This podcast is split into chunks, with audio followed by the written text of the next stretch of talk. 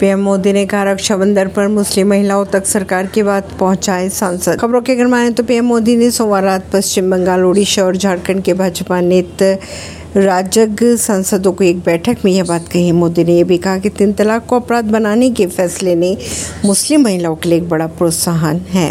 PM Modi ने यह भी कहा कि तीन तलाक पर प्रतिबंध लगाने उनकी सरकार के फैसले से मुस्लिम महिलाओं में सुरक्षा की समग्र भावना बढ़ी है। मोदी ने भाजपा नेताओं से रक्षाबंधन के मौके पर मुस्लिम महिलाओं तक अपनी बात पहुँचाने के लिए भी कही। परवीर सिंह, नई दिल्ली से।